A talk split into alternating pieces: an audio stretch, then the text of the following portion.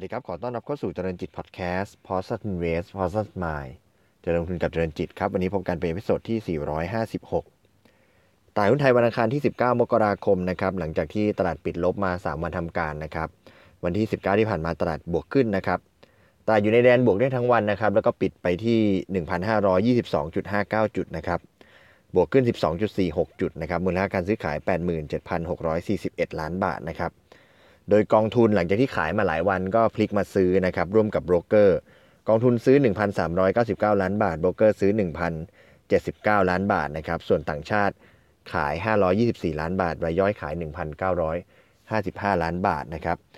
เรื่องที่จะมาพูดคุยกันในวันนี้สลับมาเป็นเรื่องของต่างประเทศบ้างนะครับสิ่งที่นักลงทุนจับตาแล้วก็เป็นข่าวใหญ่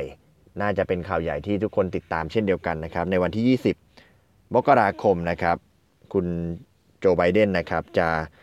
เข้าพิธีสาบันตนรับตำแหน่งประธานาธิบดีคนใหม่ของสหรัฐอเมริกานะครับ ก็อย่างที่เราได้ติดตามข่าวกันนะครับ พิธีสาบันตนครั้งนี้เนี่ยก็ไม่เหมือนกับครั้งก่อนๆนะครับ ในประวัติศาสตร์ของสหรัฐนะครับ มีปัญหาทางการเมืองมากมากมายนะครับ ส่งผลให้กรุงวอชิงตันเนี่ยต้องระดมกองกำลังรักษาความปลอดภัยจำนวนมากนะครับ ตัวประธานาธิบดีคนเก่านะครับ ประธานาธิบดีโดนัลด์ทรัมป์นะครับ ก็ มีส่งสัญญาณว่าจะไม่มาร่วมพิธีสาบานตนในครั้งนี้นะครับ ซึ่งก็ผิดจากธรรมเนียมที่ปฏิบัติกันมา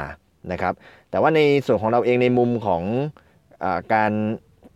ลงทุนนะครับ พออคุณไบเดนขึ้นเป็นประธานาธิบดีคนใหม่เนี่ยก็คงจะต้องมีการขับเคลื่อนในเรื่องของมาตรการต่างๆ นโยบายต่างๆนะครับ แล้วก็ในมุมของคณะรัฐมนตรีนะครับ ในส่วนของรัฐมนตรี ว่าการกระทรวงการคลังคนใหม่สหรัฐเนี่ยก็ปรากฏว่ามีการเผยรายชื่อออกมาเนี่ยแล้วก็ได้มีการออกมาเปิดเผยในด้านต่างๆเนี่ยก็คือเป็นคุณเจนเน็ตเยเลนซึ่งคุณเจนเน็ตเยเลนเนี่ยถ้าเป็นผู้ที่อยู่ในแวดวงการลงทุน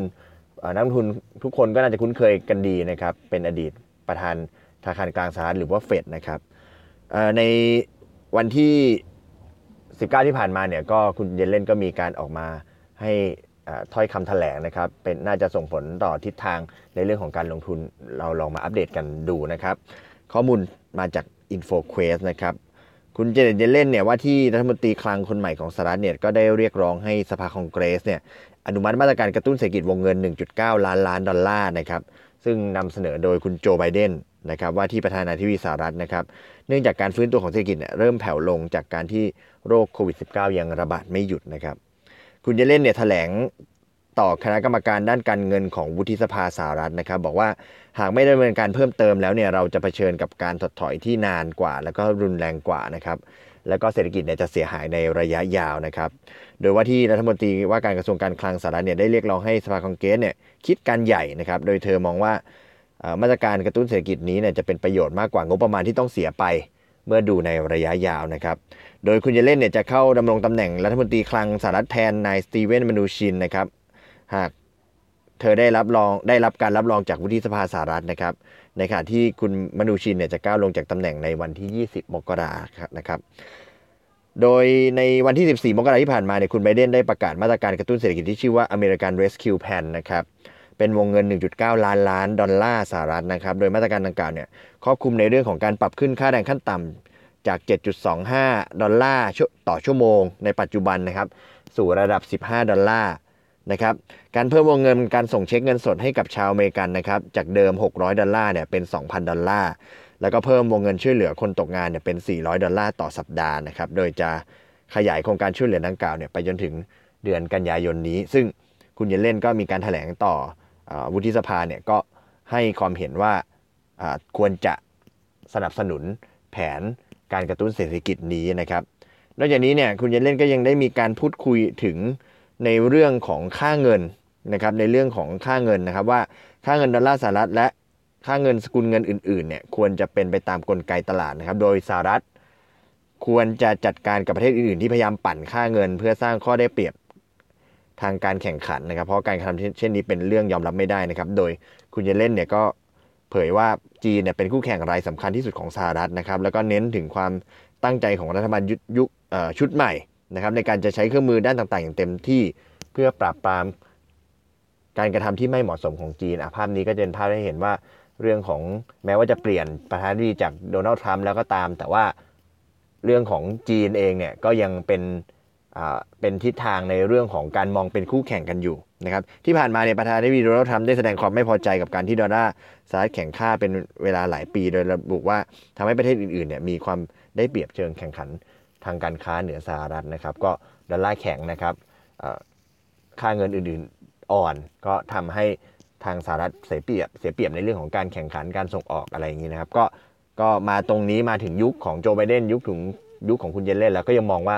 จีน ยังเป็นคู่แข่งทางการค้าที่สำคัญอยู่นะครับ และด้วยถ้อยแถลงทั้งหมดของคุณเจนเดนเจเล่นเนี่ยที่โดยเฉพาะในเรื่องของการเรียกร้องให้สภาอนุมัติมาตรการกระตุ้นเศรษฐกิจเนี่ยก็ทำให้ตัวตลาดหุ้นเนี่ยของทางฝั่งสหรัฐเนี่ยได้รับมุมมองเชิงบวกนะครับ ก็ดาวโจนเนี่ยปิดบวกไป 116 จุด หรือบวกขึ้น 0.38%ส่วนที่ S&P 500เนี่ยบวกขึ้น 30 จุด หรือ 0.81%ส่วน NASDAQ เนี่ย บวกขึ้น 198 จุด หรือบวกขึ้น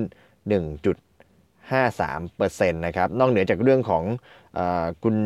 เจเน็ตเยนเล่นแล้วเนี่ย ก็ยังได้แรงหนุนจากผลประกอบการที่แข็งแข็งของแข็งแกร่งของบริษัทจดทะเบียน